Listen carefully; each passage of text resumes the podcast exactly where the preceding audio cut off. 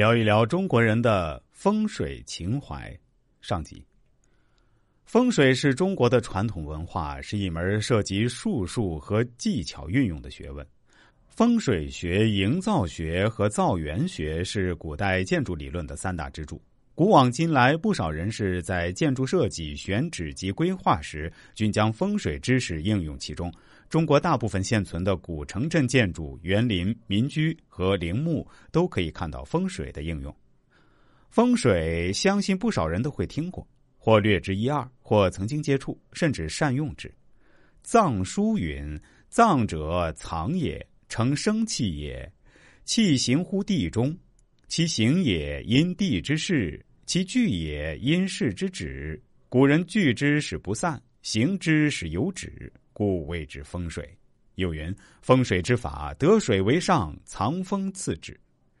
中国早期文献《尚书》亦有文章记载：成王在封，遇宅邑，使赵公先向宅，记述古代先民选址建屋和规划国都城邑时，均运用玄妙风水之术。风水又称堪舆。西汉《淮南子》中有“堪天道也，舆地道也”。这表示风水具有仰观天象、俯察地理两大特色，与天文历法、地理环境有密切关系。先来说说五行和谐，放来带来好运。宇宙万物均由金木水火土这五个元素组成，存在着相生相克的关系。风水上的趋吉避凶方法，便是运用了五行元素，以确定建筑物的位置、朝向和布局，使建筑物的五行相互配合，以求达到和谐发展，以及为使用者带来好运。有人经常在“风水”二字之前加上“悬空”，何谓悬空风水？古人认为，天象的运行代表了时间，而天为上旋，地为下黄。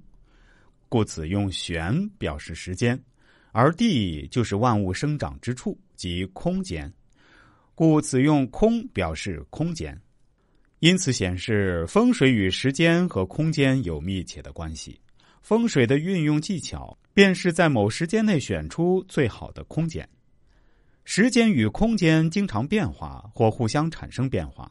当时间有变，即使空间不变，风水已转变。又或是在同一时间内，由于空间不同，风水亦会不同。风水知识源远流长，其理论基础与应用知识博大精深，值得炎黄子孙不断深入研究学习，并将之发扬光大。现在，风水不但在中国和亚洲各国深受重视，在西方国家也十分盛行。风水之传播发展迅速，原因何在？过去几百年，不少华人移居海外或到海外工作，其中以东南亚地区占多。他们将中国特有的风水文化也一同带去，影响了当地人的生活文化。十七世纪以后，中国风水文化进一步走向世界。八十年代，风水文化更在全球兴起一股热潮，世界各地不少外商均会聘请风水师为他们的商厦店铺设计提供意见。目的是希望生意兴隆，事事顺利。